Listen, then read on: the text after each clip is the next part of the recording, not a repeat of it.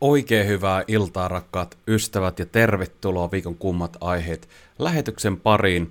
Tänään me keskustellaan siitä, kuinka irakilaiset on nyt tehnyt ennätyksen siinä, että ne on mennyt ohi kansalaisuushakemusten jättämisessä venäläisten suhteen, jotka siis on olleet se väestöryhmä, joka on eniten Suomessa kautta aikain hakenut kansalaisuuksia. Ja nyt sitten tällainen porukka tuolta jostain hyvin kaukana, ei naapuri, ei edes eurooppalainen kansa, vaan irakilaiset on mennyt kärkeen tänä vuonna. Ja tämä on osa pidempää kehitystä, tämä on sellaista, mitä me ollaan oikeastaan ennustettu tuossa jo 2015 siirtolaiskriisin aikana, mitä tulisi tapahtumaan, ja, ja nyt se on totta. Ja meillä perussuomalaisilla on ollut tähän liittyen politiikkaesityksiä, ja me tullaan niistä tänään juttelemaan. Sen lisäksi me keskustellaan vaarallisista nuorisoporukoista täällä Helsingin suunnalla. Nimittäin Helsingin Sanomat uutisoi siitä, kuinka täällä liikkuu noin 100-150 hengen porukka, lähinnä ulkomaalaistaustaisia nuoria, jotka on sitten ryöstelleet ja, ja käyttäytyneet väkivaltaisesti. Ja tämä on myöskin osa pidempää kehitystä ja seurausta siitä, että minkälaista maahanmuuttopolitiikkaa Suomessa on tehty. Ja tähän liittyen myöskin ollaan perussuomalaisena esitetty ratkaisuja, että miten tämä tilanne saattaisi niin kuin, muuttumaan. Onhan tämä nyt ihan järkyttävää, että suomalaisessa yhteiskunnassa meillä on täällä keskustassa ton kokoinen porukka, että koskaan voi tietää, mitä tulee tapahtumaan. No sen lisäksi tuli oikein niin kuin uutispommi nyt kuluneella viikolla, nimittäin halla kertoi, että hän on hakemassa Helsingin pormestariksi. Ja tässä lähetyksessä pikkasen analysoidaan sitä, että mitä tämä tulee tarkoittamaan nyt tulevien kuntavaalien dynamiikan osalta, siis kuntavaalithan tulee sähköistymään täällä Helsingissä ihan täysillä. Muutamat henkilöt, niin kuin Sultan Said Ahmed, jo aloitti oman kampanjointinsa, ja kampanjan kärki oli, että et halla vastaan. Eli toisin sanoen asetelma tulee olemaan tällainen, ja olisihan se aika mielenkiintoista, jos halla tulisi Helsingin, eli Suomen liberaaleimman pääkaupungin, oikeastaan voi sanoa, että Suomen punavihreimmän kaupungin pomo.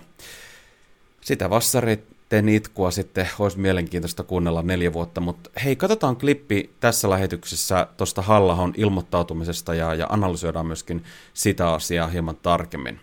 Ja sen lisäksi jutellaan vielä Päivi Räsäsestä, nimittäin hän kertoi Radio Day-lähetyksessä, että hänellä on alkanut tulemaan uskovaisilta ihmisiltä, pastoreilta, opiskelijoilta, nuorilta ihmisiltä viestejä siihen, että he ei oikein tiedä, että mitä he voisivat niin sanoa ääneen liittyen seksuaalivähemmistöihin, koska he pelkää, että enti jos heidät viedään käräjäoikeuteen niistä puheista, mitä he on sanoneet, tai voi olla vaikka, että erotaan yliopistosta, tai, tai siis voi olla vaikka, niin kuin, että oikeasti niin kuin joudut ahtaalle kirkossa, kun puhut siitä, miten itse uskot, ja, ja kun ajatellaan suomalaista uskonnonvapauskäsitystä, niin tämä kuvio ei nyt kyllä millään tavalla sovi siihen. Ja Päivi Räsänen on sitten yrittänyt parhaansa mukaan neuvoa näitä ihmisiä, nimittäin hänellä on viisi erilaista keissiä liittyen sananvapaustuomioihin ollut vireillä. Ja puretaan tämä kokonaisuus läpi.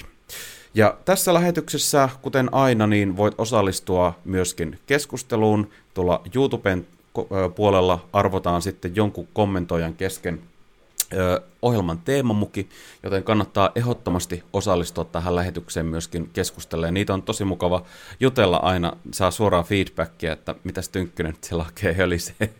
Ja jos et ole vielä tämän kanavan tilaaja, niin ihmeessä painosta tilaa nappia, niin sen jälkeen saat kaikkia muitakin videoita, mitä tältä kanavalta tulee. YouTube-skene alkaa olemaan onneksi hyvin kansallismielistä ja omalta osaltani on yrittänyt pikkasen raivata tilaa, kun meillä on näitä Twittereitä ja muita, jotka on hirveän punavihreitä, niin YouTube on nyt sellainen alusta, missä me kansallismieliset ihmiset näytetään saavan tämä sanoma läpi, ja jotta se voisi mennä vielä paremmin läpi ja levitä laajemmalle, niin se, että kun painat vaan sitä punaista tilan nappia, niin se auttaa tätä sanomaa myöskin leviämään.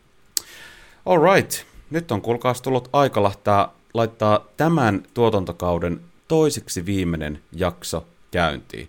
Uskomatonta, että 12 jaksoa tulee ihan kohta täyteen. Tuntuu niin kuin tämä syksy olisi mennyt aivan hetkessä, niin meni keväänkin 12 jaksoa, mutta nautitaan toiseksi viimeinen jakso ja ensi viikon maanantaina on sitten viimeinen jakso. Mutta hei, Me ollaan taas täällä eduskunnassa, ei muuta kuin tervetuloa suoran lähetyksen pariin.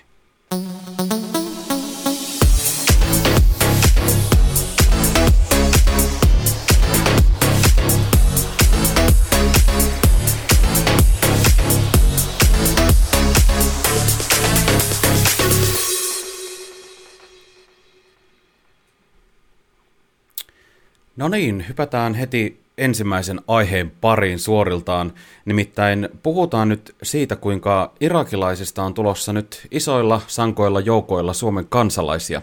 Ja mehän 2015 vuonna, kun siirtolaiskriisi iski Eurooppaan, Irakissa esimerkiksi tyhjennettiin jopa vankiloita, josta lähti nuoria miehiä liikkeelle. Sieltä lähti ihan tavallisia nuoria miehiä, sotakuntoisia äijää. Sitten tulivat kymmenen turvallisen maan läpi aina tonne Ruotsin rajalle saakka ja sielläkin sitten koettiin, että, että se Ruotsi ole tarpeeksi turvallinen ja, ja sen vuoksi sitten piti hypätä pari metriä Suomen rajan puolelle ja hakea täältä turvapaikkaa. No siis mehän nyt jälkeenpäin tiedetään se, että, että suurin osa näistä miehistä ja, ja tulijoista niin itse asiassa eivät olleet hädänalaisia, josta siis kertoo se, että 70 prosenttia heistä ei ole saanut myönteistä päätöstä vaan jotain muuta tyyliin, että on tullut kielteinen, se on rauennut tai niin edelleen. 70 prosenttia ei ole saanut myönteistä päätöstä turvapaikkahakemukseen. No, tässähän voi ajatella niin, että kylläpä oli kallis, kallis tuota, niin, niin ralli, mitä Euroopan läpi tota, niin, niin, vedettiin näiden ihmisten kanssa, mutta nyt sitten niin kun, kun mietitte, niin Suomessahan tämä kansalaisuuslaki lähtee siitä, siinä on nämä kielen osaamisen edellytykset ja niin edelleen. Ja siinä on tämä asumisaikaedellytys. Ja sehän on normaalisti, se on viisi vuotta maassa olemista, mutta sitten jos olet tullut turvapaikan hakijana Suomeen tai, tai pakolaisena, niin näiden kohdalla onkin sitten poikkeus, ja se onkin ainoastaan neljä vuotta. Ja nyt jos mietit, otetaan se mielikuva oikein päähän nyt sieltä, osa teistä oli sillä Tornion miekkareissakin, kun oltiin vastustamassa sitä, että tänne ei saa nyt vaan marssia, kun nehän meni takaisin sitten Suomen puolelta sinne Ruotsin puolelle, kun Suomessa oli yhtäkkiä niin epähumaania touhua, että oli pakko päästä pakoon Ruotsiin. Se oli ihan pelleilyä. Nyt kuvittelette mielessä ne upean näköiset keelitukkaset miehet, jotka siellä rajan yli hyppelee, ja mietit, mietit näitä miehiä ja sitten ajattelet, että niin, noi tyypit on nyt Suomen kansalaisia. Tosi moni heistä. Niin eihän tässä ole oikeasti niin yhtään mitään järkeä. Ei siis, siis se, että jostakin tulee Suomen kansalainen, niin pitäisi jollain tavalla resonoida sen kanssa, että, että se olisi suomalainen. Jos miettii, että viidessä vuodessa nyt nämä jäbät, niin niistä on tullut sellaisia ihmisiä, joilla on täsmälleen samat oikeudet kuin meillä, jotka ollaan täällä vuosia tai vuosikymmeniä tota, niin, niin asuttu, synnytty tähän maahan, niin ei, näin se ei voi mennä. Ja tässä on nyt tätä tilastodataa, katsotaan pikkasen, pikkasen tuota, niin, niin, tota, mitä on nyt tilast, anteeksi, tota, mistä otetaan tuolta, eli se oli siis 1473 irakilaista nyt tänä vuonna, ajatelkaa, pelkästään tänä vuonna. Viime vuonna se oli 500-600 luokkaa, sitä ennen se oli 900 luokkaa näiden irakilaisten osalta, ja, ja nyt niin kuin näkee, että, että yhä useampi näistä saa on saamassa sen kansalaisuuden. Tämä lukema tarkoittaa sitä, että kuinka moni on jättänyt sen kansalaisuushakemuksen, mutta jos siinä nämä kaikki kriteerit täyttyy, niin eipä siinä sen jälkeen sä tulet automaattisesti hyväksytyksi. Ja jos et tulisi, niin sittenhän voit aina hakea uudelleen tota, niin, niin, sitä kansalaisuutta, ja sitten ehkä ensi vuonna sut hyväksytään Suomen kansalaiseksi. Mutta näin tämä niin meillä Suomessa menee, ja me ollaan esitetty perussuomalaisina sitä. Monissa muissa Pohjoismaissa on esimerkiksi paljon tiukempia ö, asumisaikavaatimuksia maassa ennen kuin voi hakea sitä ö, tota, kansalaisuutta. Ja meillä Suomessa on aivan niin kuin löysimmästä päästä suoraan sanottuna. Sveitsissä on jopa sillä tavalla, että siellä äänestetään näiden ihmisten kohdalla tota, niin tietyillä alueilla, että, että pääsee, pääseekö ne tota, niin, niin kansalaisiksi, tai siis siellä on semmoinen menettely, että jos tulee äänenpainoja, jossa vastustetaan sitä, niin sen jälkeen ihminen ei saa kansalaista. Meillähän ei ole mitään tällaista. Neljä vuotta, ja sitten jos vielä niin avioliiton kautta, että rakastut johonkin, niin voit saada vielä nopeammin sen kansalaisuuden. Ei hyvää päivää. Meillä siis toisin sanoen vuosia on ollut venäläiset, ne jotka on saanut eniten, jotka on jättänyt eniten kansalaisuushakemuksia, ja se nyt on sinänsä loogista, koska Venäjä on meidän naapurimaa. Mutta miten voi olla niin, että, että maa, joka ei ole meidän naapuri, tai joka ei edes löydy Euroopasta, ja vielä pitää mennä Euroopastakin kauas vielä itään, että päästään Irakiin, niin siellä on semmoinen pläntti, josta sitten tulee uusia suomalaisia tänne näin jotenkin tuntuu vaan ihan käsittämätöntä, että miten niin kuin Venäjän tota, niin, niin kansalaishakemusten ohi nämä irakilaiset voi ajaa, mutta heitä on tullut niin paljon. Ja ymmärrätte, että sen jälkeen, kun heistä tulee Suomen kansalaisia, niin mikä on se seuraava steppi sitten? No sen jälkeen hän vielä kiihtyvästi aletaan kutsumaan omia sukulaisia, omia kavereita, tehdään perheen yhdistämisiä ja niin edelleen. Ja sen jälkeen heidän määrä moninkertaistuu. Ja me tiedetään kuitenkin se, että, että minkälainen maa Irak on kulttuuriltaan, sehän on siis islamilainen uskonnollisesti pääosin, ja me tiedetään myöskin se, Pevit ja muut on tutkinut tätä, että äm, niin kuin muslimi tota, niin, niin perheissä lisäännytään kaikista nopeiten, ja näin ollen niin se tietää sitä, että sitten kun ollaan Suomessa, niin ne omat arvot ja se kulttuuri periytyy sitten seuraaville sukupolville ja, ja vielä moninkertaisena, joten meillä tulee nyt sitten tällainen niin kuin arvojen taisto tässä tulevien vuosikymmenen aikana on jo siis alkanut, mutta tulevina vuosikymmeninä vielä enemmän siitä, että mitä se suomalaisuus on, mitkä on ne länsimaiset arvot. Erityisesti nyt jos puhutaan niin Lähi-idässä olevista kulttuurista, siellähän niin kuin naisia ei samalla tavalla arvosteta niin kuin meillä täällä Suomessa ja yleensäkin Euroopassa, niin kyllä mä sanon, että se, että joskin kulttuurissa koetaan, että nainen on miehen omaisuutta, niin se tulee vaikuttamaan suoraan turvallisuuden tunteeseen, mitä täällä Suomessa naisilla ja tytöillä tulee olemaan. Ja mä en tykkää tästä yhtään tästä tilanteesta, ja just sen takia me perussuomalaiset on haluttu muuttaa tätä. Jos se olisi 10 vuotta se maassa asumisen aika, ennen kuin voit saada kansalaisuuden, niin sen jälkeen tässä olisi vielä viisi vuotta eteenpäin, mitä pitäisi mennä, ja sillä välillä voisi tulla näihin niin kun, kun tota, on tullut näitä valituksia, kun on ottanut, että saako ne sen myönteisen turvapaikkapäätöksen nämä tulijat, niin sen jälkeen nämä valituskierroksetkin olisi varma, varmasti keretty käydä läpi ja ihmiset palautettua, eikä niin, että heillä ehtii nyt vaan tämän valitusmenettelyn takia niin kertyä ne vuodet kasaan, ja sitten voidaankin suoraan jättää hakemus kansalaiseksi. Tämähän on mun mielestä, tämähän on ihan, kuinka niin kuin halpa on tullut Suomen kansalaisuudesta suoraan sanottuna. Voidaan valittamalla oikeusasteisiin uudelleen keksiä, että nyt musta tuli kristitty, nyt musta tuli homoseksuaali ja niin edelleen. Ja taas saadaan uusi valituskierros ja taas saadaan pikkasen lisäaikaa hivutettua maassaoloon, kun alun perinkään ei ollut välttämättä sitä syytä tulla tänne, niin kuin tosiaan, mistä kertoo se, että 70 prosenttia näistä turvapaikkahakemuksista niin, niin ei tule myönteistä päätöstä. Mutta tämä on nyt tämä tilanne tällä hetkellä ja yritetään saada täällä eduskunnassa asian muutosta. Meitä on perussuomalaisia 38 kansanedustajia, jotka puskee täysillä tätä tota niin, niin, muutosta, mutta se, että tarvittaisiin muutkin puolueet mukaan ja vaaleen kauttahan tämä meininki vasta sitten pääsee vaihtumaan. No hei, siirrytään sitten seuraavaan aiheeseen. Puhutaan sitten näistä Helsingissä liikkuvista nuorisojengeistä. Ja otetaan tuo Iltalehden uutinen esille. Tätähän Hesari siis pohjusti alun perin, ja sitten siitä lähti tulemaan aika isostikin uutisia kaikissa mahdollisissa medioissa. Ja tota, niin, niin, Iltalehti kirjoittaa tällä tavalla. Ulkomaalaistaustaiset nuoret ovat yliedustettuna epäilyissä ryöstörikoksissa, ilmenee tilastokeskuksen rikos- ja pakkokeinotilastosta. Aihe nousi keskustelun tiistaina, kun Helsingin Sanomat kertoi Helsingin keskustassa liikkuvista pääasiassa ulkomaalaistaustaista nuorista, jotka ovat syyllistyneet muun muassa ryöstelyyn. Nuoria on Helsingin Sanomien mukaan 100-150.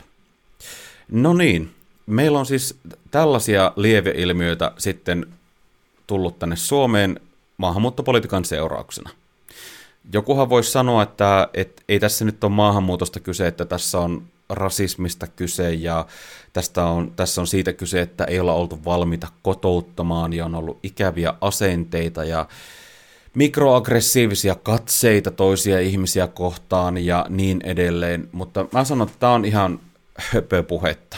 Jos jotain Suomessa on yritetty tehdä täysillä, niin nimenomaan sitä, että kotoutetaan ne ihmiset, jotka täällä on ulkomaalaisia täällä Suomen maassa. Ja siihen on pistetty ihan valtavan paljon rahaa. Ja tätä samaa asiaa on tehty useissa Euroopan maissa, joissakin maissa vielä isommalla volyymilla, mutta siitä huolimatta vielä niin kamalammat tulokset on tullut, koska on otettu vaan lisää ja lisää tämmöistä humanitaarista maahanmuuttoa. Ja nyt se ainut ratkaisuhan siihen, että ei tulisi näitä ensimmäisen maahanmuuttajasukupolven ja toisen maahanmuuttajasukupolven lieveilmiöitä, niin siis perussuomastahan on esittänyt sitä, että nyt meidän pitäisi päästä siihen tilanteeseen, että autetaan mieluummin näiden kulttuurien parissa niitä ihmisiä, laitetaan se raha mieluummin näille pakolaisleireille YK on ylläpitämille, jossa on todettu, että ihmisellä on hätä ja sinne kukaan muu ei mene, jos ei ole hätää, koska ne olosuhteet ei ole yhtä samanlaiset luksusolosuhteet kuin mitä vaikka jossakin Euroopan maissa on.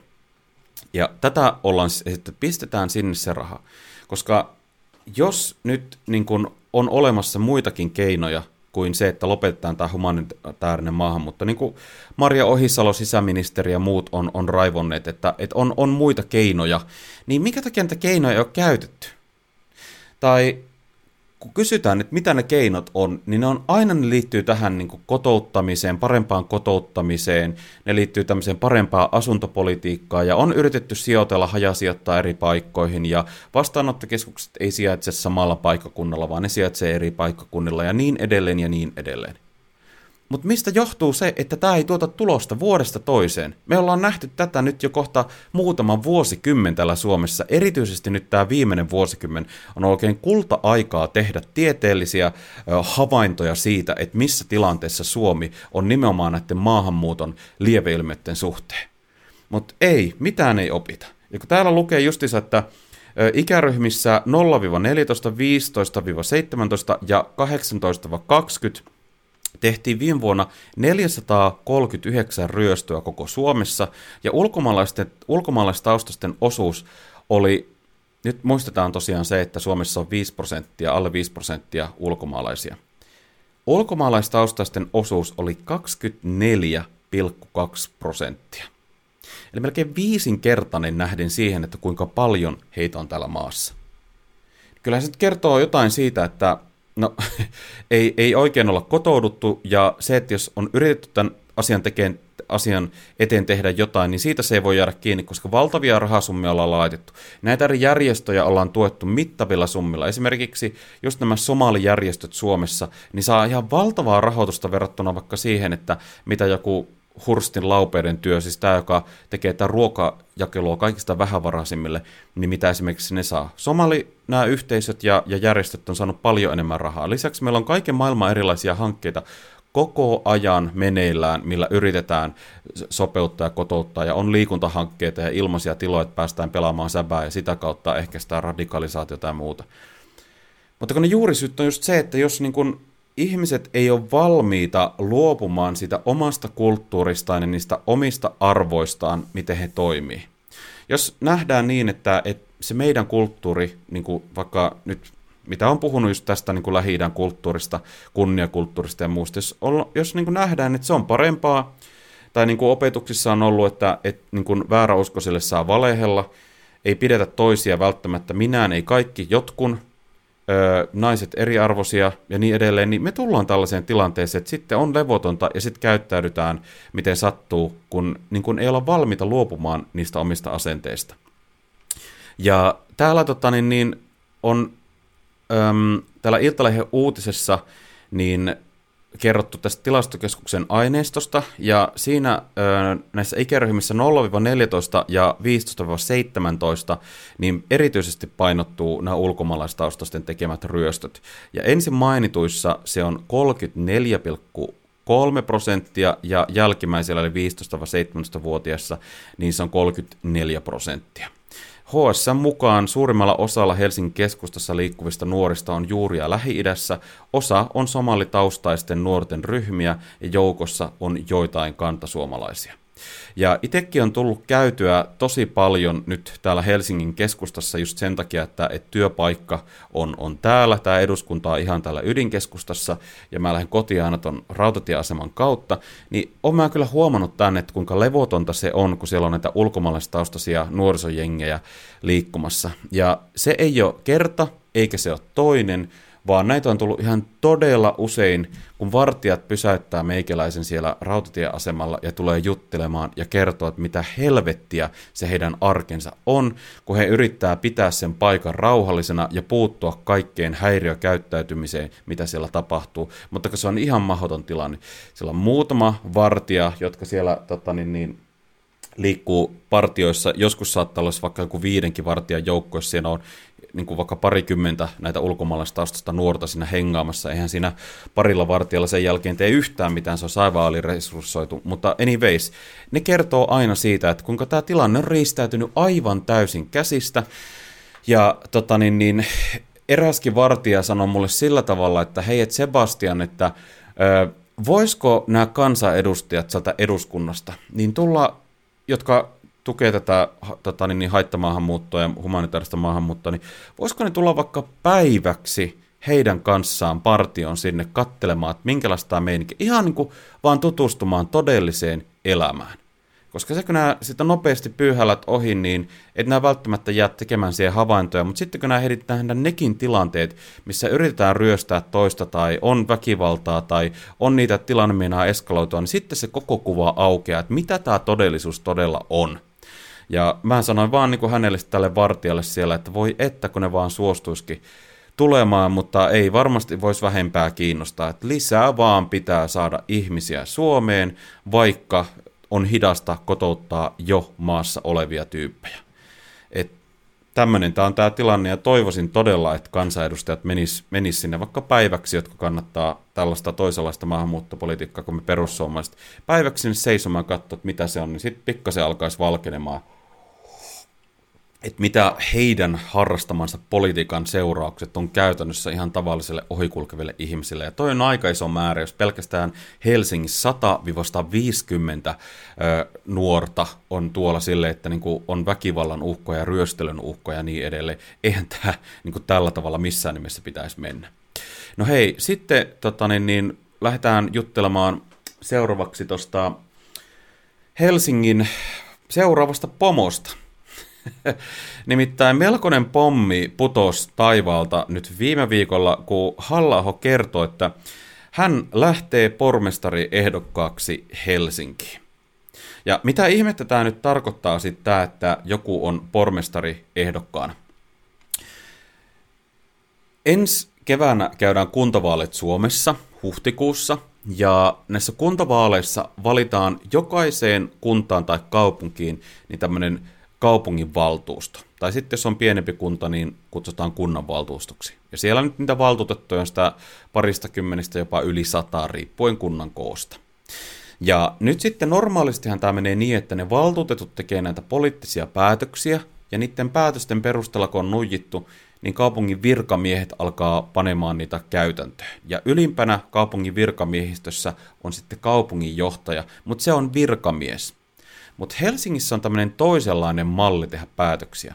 Siellä on sillä tavalla, että kun kuntavaaleissa valitaan nämä valtuutetut, niin sen lisäksi, kun kuntavaalit on käyty, niin siellä on tälle, että se puolue, mikä saa eniten ääniä, niin niiden, sen puolueen pormestari ehdokkaasta tulee sitten se kaupungin pormestari, ja tämä kaupungin johtaja on korvattu tällä pormestarilla. Ja tähän malliin Helsinki siirtyi tuossa neljä vuotta sitten.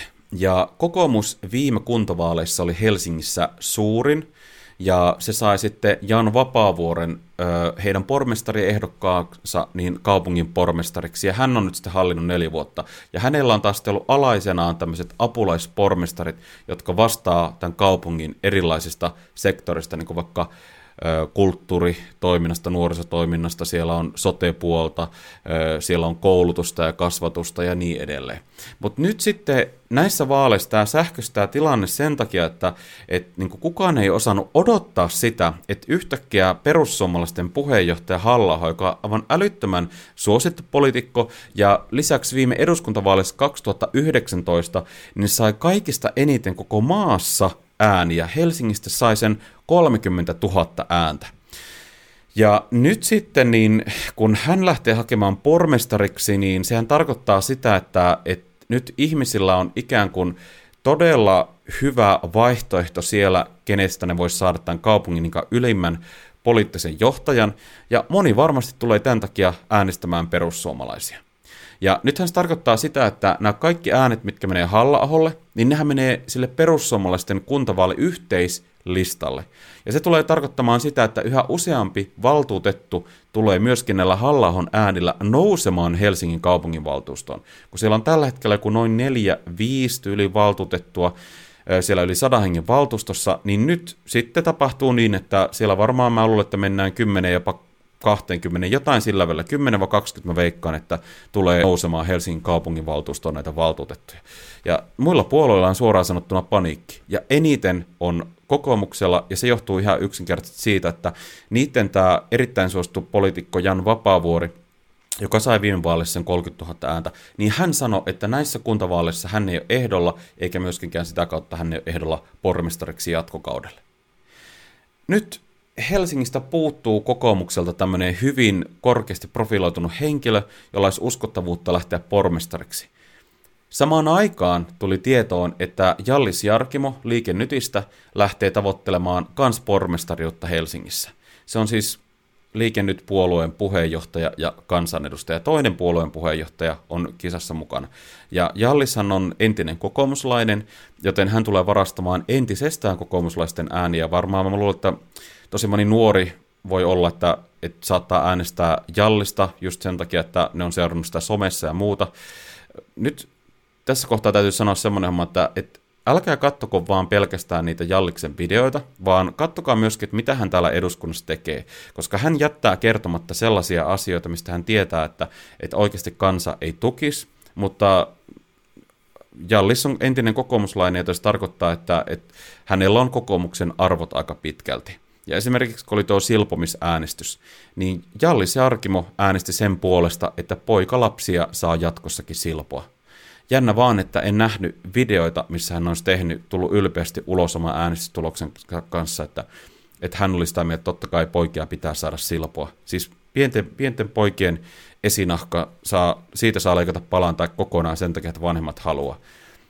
Kattokaa tarkkaan noita nuoret ennen kuin menette äänestämään ketään, mutta varmasti siitä huolimatta moni ei tule katsomaan kaikkia niitä äänestystuloksia, mitä, mitä Jallis on äänestänyt, ja moni nuori menee äänestämään. Tai sitten urheilupiirissä, kun Jallis on ollut pitkään, niin se tuntee sieltä porukkaa. Monihan äänestää varmaan fiilispohjalta, mutta anyways, nämä on sellaisia ääniä, mitkä menee kokoomukselta entisestään pois. Se tarkoittaa sitä, että kokoomuksen äänimäärä voi romahtaa verrattuna viime kuntavaaleihin, ja nyt siellä sitten niin kuin jos ei löydy kokoomuksesta jotain uskottavaa ehdokasta, joka yhdistäisi koko porukan, niin, niin siellä voi olla niin, että halla on se, joka saa eniten näitä ääniä, henkilökohtaisia ääniä, ja näin ollen vaikuttaa suosituimmalta pormestariehdokkaalta.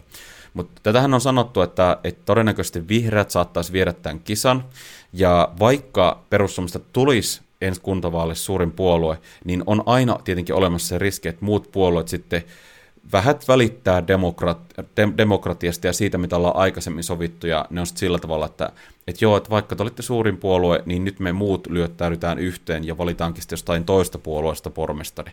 Mutta tämä olisi aika paha virheveto näiltä muilta puolueilta, koska se tarkoittaa sitä, että silloin tosiaan kuntalaisille, helsinkiläisille haistattaisiin pitkät tosta noin vaan, ja se tarkoittaa, että ensi vaaleissa varmaan näiden, jotka on valtuustossa olleet kumoamassa demokraattisen äänestystuloksen, minkä perussuomalaiset on saanut, niin moni äänestäjä ei enää näitä vanhoja puolueita äänestäisi, jotka tekivät näin katalan tempun, joten poliittista hintaa siitä jouduttaisiin maksamaan. Mutta katsotaan tästä pieni klippi. Tota, niin, niin halla tosiaan ö, tuli ulos, ja oikeastaan tämä on kyllä niin kultaista kamaa, että voitaisiin katsoa melkeinpä vähän pidempäänkin tätä videota. Mutta laittaa tästä pyörimään. Tämän julkaisun myötä halla tuli ulos oman ehdokkuutensa kanssa.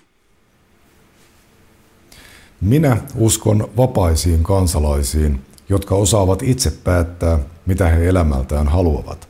Päättäjien tehtävä ei ole keksiä ihmisille visioita. Päättäjien tehtävä on tunnistaa, torjua ja ratkaista epäkohtia, jotka estävät ihmisiä toteuttamasta omia visioitaan. Kun pohdit omaa äänestyspäätöstäsi, kysy ehdokkaalta, mikä hänen mielestään on ongelma. Jos ehdokas ei tunnista ongelmaa, on aivan varmaa, että hänellä ei ole siihen ratkaisuakaan. Minun mielestäni Helsingin tärkeimpiä ongelmia ovat asumisen sietämätön hinta, koulujen ja asuinalueiden eriytyminen, huumekauppa, turvattomuus, rikollisuus ja rikollisuuden uhka. Nämä epäkohdat estävät monia ihmisiä elämästä sellaista elämää, jota he haluaisivat elää. Helsingin useimpien ongelmien takana on surkea väestökehitys. Pääkaupungin niin sanottu muuttovoitto koostuu pääasiassa maahanmuutosta, joko suoraan ulkomailta tai muun Suomen kautta. Vieraskielinen väestö on kymmenkertaistunut 30 vuodessa. Seuraavien 15 vuoden aikana maahanmuuttajien määrän ennustetaan kaksinkertaistuvan nykyisestä. Joka neljäs Helsingin asukas on vieraskielinen vuonna 2035. Nopeimmin kasvavat ne ryhmät, joiden työllistyminen on kaikkein heikointa. Helsingistä muuttaa pois veronmaksajia ja tilalle tulee sosiaaliturva-asiakkaita. Yli puolet pääkaupunkiseudun toimeentulotuen saajista on ulkomaalaistaustaisia.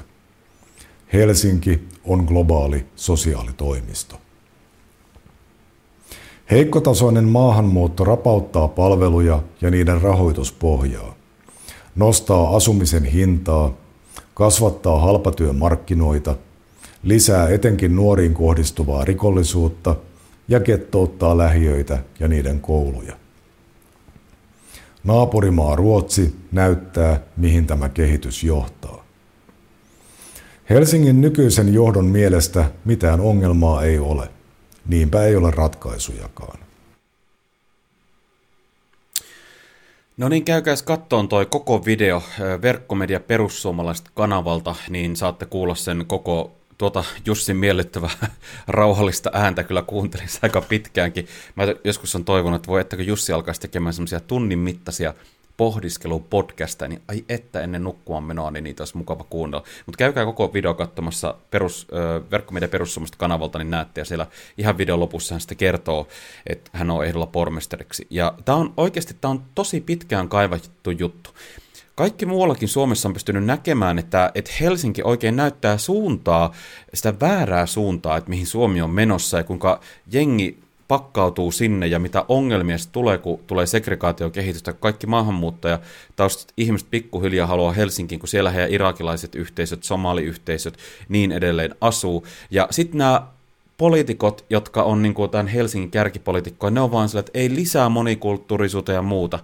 Ja sitten tulee halla ja sanoo, että ei, siis Helsingin ei tarvi olla monikulttuurinen. Sen ei tarvi olla mikään tavoitetila. Siltä osin, mitä meillä on erilaisia ihmisiä, niin, niin joo, mutta se, että me ei tarvitse väkisin tavoitella sitä, että me ollaan jotenkin monikulttuurisen paikka, mitä me oikeasti ollaan.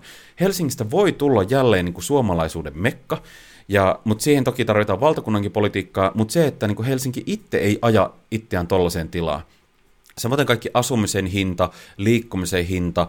Nyt Helsingin liikkumista vaikka autolla ollaan vaikeutettu tosi paljon muuta. Yhtäkkiä tulee tämmöinen, joka menee aivan toiseen suuntaan, kun nämä kaikki vanhat kelättävät poliitikot koko ajan hokee sitä samaa mantraa, että ilmasto, monikulttuuris, autot pois ja niin edelleen. Ja tämä voi olla, että melkoinen potti tulee ensi vaaleissa niin halla ja, ja tosi moni perussuomalainen ehdokas nousee sitä myötä myöskin sinne Helsingin kaupunginvaltuustoon. Ja katsotaan, jos me saataisiin jotain toivoa siihen, että mihin suuntaan meidän pääkaupunki on menossa.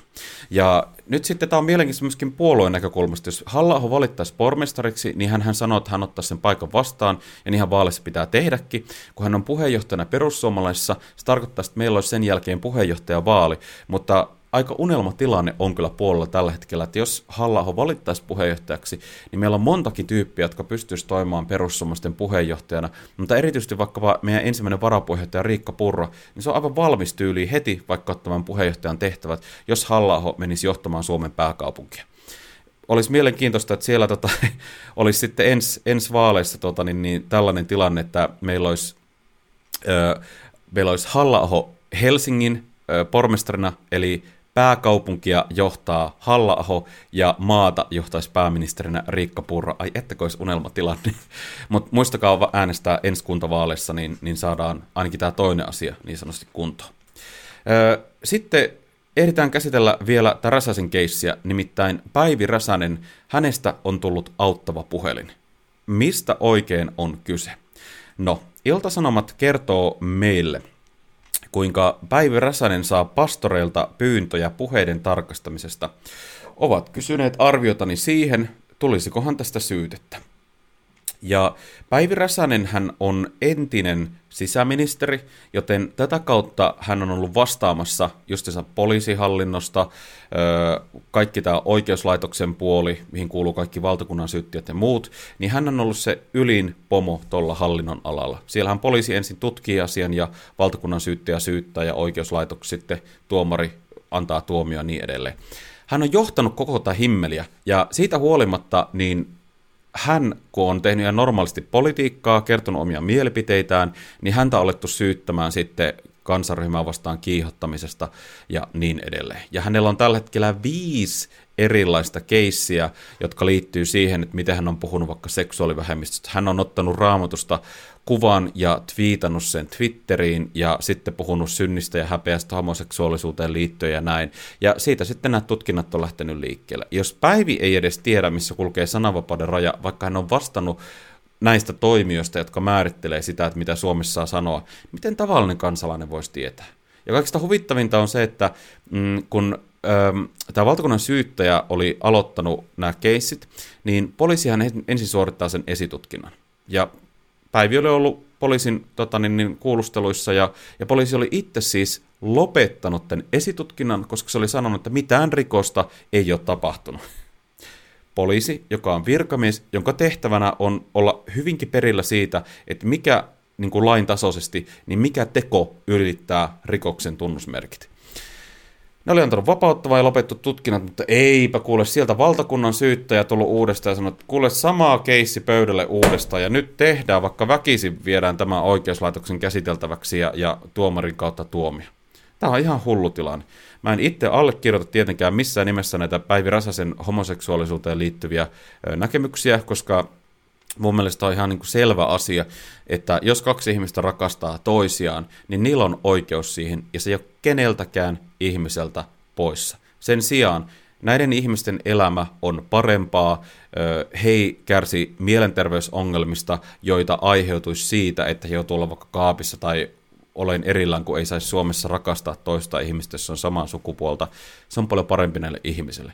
Se on paljon parempi tälle yhteiskunnalle. Siis se, että, että niin kuin, ei tule veronmaksajien rahaa menemään niihin palveluihin, joita jouduttaisiin tarjoamaan sen takia, että ihmiset kärsii siitä, että, että niin kuin yhteiskunta on sellainen, että siellä ei saa olla homo. Siis se on niin kuin yksilön kannalta, yhteiskunnan kannalta, kaikkien kannalta, niin tämä on parempi ratkaisu. Ja sen lisäksi tämä ei rajoita päiviräsäsiä millään tavalla niin, että, että se, että jos toiset saa rakastaa, niin heteroparit ei saisi rakastaa. Ei, vaan kaikille hyvä juttu. Mutta sitten kun tullaan tähän, että saako kuitenkin olla eri mieltä asiasta, niin ehdottomasti. Siis vaikka mä ajattelen, että, että siinä mitään järkeä, niin asiasta kun asiasta yhteiskunnassa pitää saada olla eri mieltä, koska jos me lähdetään yhden totuuden yhteiskuntaan ja argumenteilla ei ikään kuin kumota niitä meidän vääriksi kokemia ajatuksia, vaan se, että oikeuslaitoksia raastuvan kautta aletaan määrittelemään, niin sen jälkeen semmoinen tietynlainen yhteiskunnallinen kehitys pysähtyy, koska on vain yksi niin kuin totuus kerralla olemassa niin kuin ja sitten kaikki, mitä muuta yrittää esittää, niin, niin kielletään kertomasta ääneen, koska muuten tulee tuomio. Ja se tarkoittaa, että ei voida käydä tämmöistä niin debattia. Sitten siellähän on esimerkiksi ollut vaikkapa useita satoja vuosia sitten Galileot ja muut vastaavat, ja siellä on ollut ö, littanat maapallot. Ei saanut siihen aikaan sanoa, että maapallo on pyöreä, koska joutuu tuomiolle ja niin edelleen. Ei me voida niin kuin mennä semmoiseen yhteiskuntaan, että on vain yksi totuus kerralla, koska se pysäyttää sen yhteiskunnallisen kehityksen. Ja tässä nyt valitettavasti ollaan toimittu niin kuin tähän suuntaan. Ja nyt sitten siellä on ollut siis pastoreita, siellä on ollut opiskelijoita, siellä on ollut nuoria, muita uskovaisia, jotka ovat sitten laitelleet Päiville viestiä, että onko tämmöinen päivitys tai tämmöinen saara tai näin, niin, niin saako näin sanoa. Päivi vaan sanoi, että toimikaa oman tunnon pohjalta ja raamaton pohjalta, niin koette oikeaksi, ja hän ei voi lainopilliseksi neuvoiksi tässä alkaa, mutta mä uskon, että Päivillä on varmaan homoseksuaalisuuteen liittyen parhain käsitys siitä, että mitä tässä maassa saa sanoa. koska viisi tutkintaa, niin, niin se kertoo siitä jo, että silloin on jouduttu käsittelemään joka ikinen lausemuoto, miten homoista voi puhua. Ja mä oon tosi surullinen siitä, että tämä tilanne on mennyt näin pitkälle. Eihän kansalaisilla voi olla enää mitään käsitystä siitä, että mitä saa sanoa, jos päivi ei tiedä, jos poliisi ei tiedä. Ei, ei niin kuin mitään järkeä. Ja me ollaan nyt sitten niin kuin täällä eduskunnassa niin yritetty muuttaa tätä lainsäädäntöä. Me jätettiin perussuomalaisena eduskuntaryhmänä tämmöinen lakialoite, että tämä kiihottaminen kansanryhmää vastaan poistettaisiin laista perusmuotoisena ja jätettäisiin ainoastaan törkeä tekomuoto tästä kiihottamista kansanryhmää vastaan voimaan. Se tarkoittaa sitä, että, että kaikki tämmöinen joukko tuhontaan, väkivaltaan, kehottaminen kansanryhmää vastaan, niin se edelleenkin olisi rikollista, mutta kaikki tämä, mitä siinä ekapykälässä perusmuotoisessa tota, niin kiihottamisessa kansanryhmää vastaan mainitaan, eli se, että, että solvaa tai loukkaa tai whatever, niin se siivottaisi laista pois, koska se on tosi epätarkkarajainen. Näitä voi koskaan tietää ihan oikeasti, että niin kun ylittääkö sen kynnyksen, ja, ja ihan sama, jos ihmiset tulee loukatuksi, niin niin eikö sananvapaus kuitenkin ole se tärkeämpi arvo? Se on huomattavasti tärkeämpi arvo. Muuten me ollaan kohta sellaisessa yhteiskunnassa, tosiaan ei, ei tiedä mitä uskaltaa sanoa vaikka luennoilla tai, tai kirjoittaa sosiaalisen median tai muuta, kun heti joutuu tuomiolle. Ja tästä muuten, hei, pitääpä ottaa itse asiassa nyt ihan extempore yksi aihe, aihe tuota, niin, niin mikä puhut tosi paljon viime viikolla. Hyvä, kun tuli mieleen. Öö, siis tota, Joakim Vigelius, yliopisto-opiskelija Tampereen yliopistosta, perussuomalaisen nuorison toinen varapuheenjohtaja, niin oli luennolla mennyt osallistumaan tämän luennon keskusteluun toisten opiskelijoiden kanssa. Ja tämä oli jotenkin tosi huvittava, että, että niin kuin mitä sen jälkeen oli tapahtunut. Tämä esimerkiksi Suomen uutista löytyy tämä juttu, ja tämä on koko viikon luettu juttu. Tämä on jaettu joku 4900 kertaa, ihan järjettömiä määriä. Ja tämä kaikki lähti siitä, että tämä Joakim Vigelius niin kyseenalaisti tämän yliopisto-opetuksen siitä, että miesten miehillä olisi kuukautiset. Nimittäin tämä yliopisto-opettaja oli sitten siellä luennolla tämmöistä mennyt sanomaan. No, hän tota, niin, niin oli sanonut näin sitten siellä chatissa samaan aikaan, kun Zoomissa oli luento ollut meneillä, että biologisilla miehillä ei ole kuukautisia. Ei se ole mikään salaisuus, saati fobiaa yhtään ketään kohtaan. No, sen jälkeen alkoi tulla syytöksiä biologian öyhöttämisestä. Siellä eräs opiskelija kirjoitti, että kaikki miehet eivät ole biologisesti miehiä. Sitten tota, niin, niin kuin Joakin pyysi näitä faktoja niin kuin miehistä, siis oikeista miehistä, jolla on kuukautiset, niin siellä tuli sitten vastaukseksi joukko kiukkuisia kommentteja siitä, että kysyttiin, että mikä on oikea mies. Okei. Okay. Yksi näistä opiskelijoista sanoi, että transmiehet on oikeita miehiä, ja sitten toinen taas kysyi, että ihan oikeasti tällainen puhekko sallitaan täällä. No sitten kolmas siellä opiskelija sanoi tällä tavalla, että mulle ainakin ehti tulla epämukava olo tästä keskustelusta Joakimin puheiden johdosta. Sittenhän tämä tilanne eskaloitu sillä tavalla, että sen jälkeen tämä Joakim ö, podcastiin pois tältä kurssilta. Tämä vastuuopettaja niin ei ollut ottanut yhteyttä Joakimiin, vaan se oli suoraan laittanut, siis kaikkien, siellä oli, mitähän siellä nyt oli, oliko se nyt jotain 200 tai tyyli, paljonko kurssilaisia oli, niin kaikille vaan lätkessä menemään tämmöisen kirjeen, ja tota, niin, niin siinä kerrottiin sitten, että, että mitä Joakimin suhteen oltiin tehty, mutta ei Joakimi oltu yhteydessä, eikä annettu hänelle mahdollista selittää, että minkä takia hän halusi esittää tämmöisiä vastakkaisia näkemyksiä, mikä on hyvin tavallista yliopiston luennoilla, mihin koko tieteen tekeminen perustuu, että haastetaan erilaisia näkemyksiä. Varsinkin opiskelijalla on kaikki vapaus haastaa niin kuin opetusta, mitä annetaan sieltä. Hänet vaan potkastiin sitten kurssilta ja, ja sitten siellä alkoi Tampereen yliopiston ylioppilaskunnan toimijat alkoi tekemään toimenpiteitä, vaikka niiden pitäisi olla ikään kuin opiskelijoiden puolella, puolustaa niiden sananvapautta, tieteenvapautta ja niin edelleen, niin ne alkoi sitten oikein tykittämään ö, tätä Joakimia vastaan ja, ja niiden puheenjohtaja, josta nyt muistaakseni tuli koko Suomen ylioppilaskuntien liiton puheenjohtaja, tämä Annika oliko nyt Nevanpää, mikähän se oli, Annika, anyways etunimi, niin se vaati sitten Joakimia poistamaan ö, tätä päivitystä, missä hän kertoi siitä, mitä siellä luennolla oli tapahtunut, ja, ja sitä kuvankaappausta, missä hän oli niin kuin, kertonut, että minkälaista keskustelua siellä luennolla oli oikein käyty. Ja sitten otettiin juristeja, otettiin yliopiston henkilökuntaa siis mukaan tähän aivan älyttömään meihemiin, ja sitten oli kunnon mätöt siellä päällä, ja, ja Joakimia roustattiin siellä. Ja siis niin kuin, meillä ollaan menossa yliopistossakin tämmöiseen, että maailma, että on vain yksi totuus olemassa yhtä aikaa olemassa. Öö, siis Räsäsen puolella niin kyse oli sitä seksuaalivähemmistöstä, mistä äsken juteltiin, mutta sitten nyt tämä Joakimin tapauksessa, niin tässä taas nyt sitten puhutaan näistä sukupuolivähemmistöistä, ja kohta ei saisi niin sanoa sitä, että, että tota, niin miehillä ei ole menkkoja. Et se yhtäkkiä rikkoo turvallisen tilan periaatteita ja aiheuttaa jossakin ihmissä hirveätä pahennusta ja muuta. Mutta anteeksi vaan, mutta tieteeseen kuuluu se, että niin kuin erilaisia valla olevia näkemyksiä saa haastaa, koska muuten tiede ei voi koskaan kehittyä.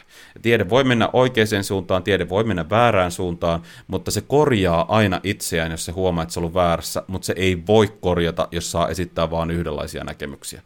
Tämä kaikki on tulossa, mä voisin sanoa, että suoraan niin kuin Jenkeistä. Siellä yliopistoissa on just sellaista meininkiä, että jopa professoreita, jotka ei jaa tämän intersektionaalisen feminismin näkemyksiä, niin jopa heitä estetään tulemasta kampukselle ja opettamaan. Siellä on opiskelijoita, näitä vassariopiskelijoita vastassa vastustamassa, että se edes pääsee sinne kampukselle.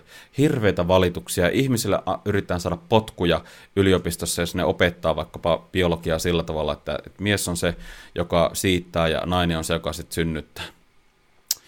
Tällaisen suuntaan tämä Suomi on menossa, mutta mm, niin kuin mä aina sanon, niin muistakaa, että jos me lopetetaan puhumasta meidän näkemyksiä, jos me päästään tilanne siihen tilanteeseen, että vain yksi tot, niin kuin totuus on kerrallaan voimassa, niin silloin me ollaan itse tukahdutettu sananvapaus, silloin se liekki on sammunut.